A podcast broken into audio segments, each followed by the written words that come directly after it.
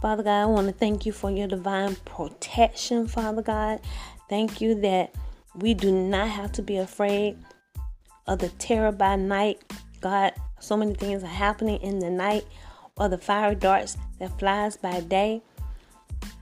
But as the psalmist said, only with our eyes will we behold and see the reward of the wicked because we have made you, Lord, our refuge. We made you our fortress. Therefore, no evil shall befall us, no accident shall overtake us, neither shall any plague or calamity come near our dwelling.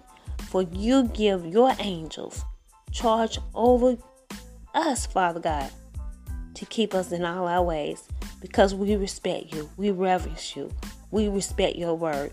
You give angels charge over us to keep us in all of our ways. Father, because you have you have set your love upon us, therefore will you deliver us. We shall call upon the name of the Lord, and you will answer us, O Father God. I thank you for being a present help in a time of trouble, and you answer us, O Father God. In the name of Jesus, you will be with us in trouble. God, you said trouble may come, but we don't have to be full of fear when trouble comes. Oh God, you are present help in a time of trouble, and you will satisfy satisfy us with long life, oh Father God, as we respect your covenant, respect your name, respect who you are, Father God. You promised long life and you will show us your salvation, oh Father God. And right now we're looking for the salvation of God as you have given word this hour. God, you're going to display your power, Father God, in the name of Jesus. As I have been on this public demonstration declaring your word, Father God, declaring the revelation that you've given oh God, with this last movement and public demonstration of witchcraft, that indeed Oh, Father God, this is the hour, hour that the dragon, according to Revelations 18, the dragon comes down in the earth. Those that serve the dragon, burning fire unauthorized, the walking living dead at the top.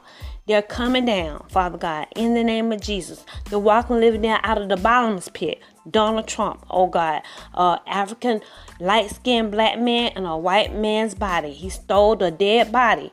And God, you said they're going to come down, and you said that we we're going to behold him, behold the beast, according to Revelation 17. Donald Trump, yes, all over the nation. So, God, I thank you for bringing it to pass, oh Father God.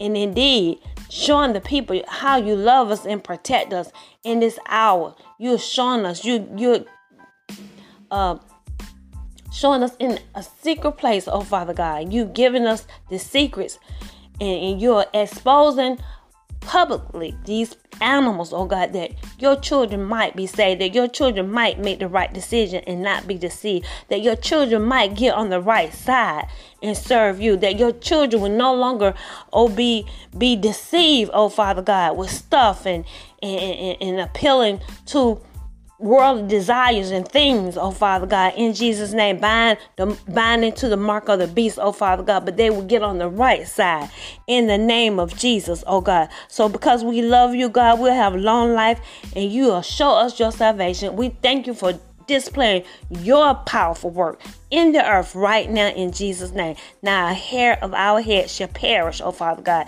And even as we go through, oh God, with the walking living dead coming down into the earth, we do not have to be afraid, oh Father God. As we plead the blood of Jesus and call on your name, God, we look for you for your protection in Jesus' name. Your divine protection as we get in order doing what you want us to do. We stick to the plan, stick to what you're calling us to do we're going to be all right. We have your divine protection in Jesus' name. Amen.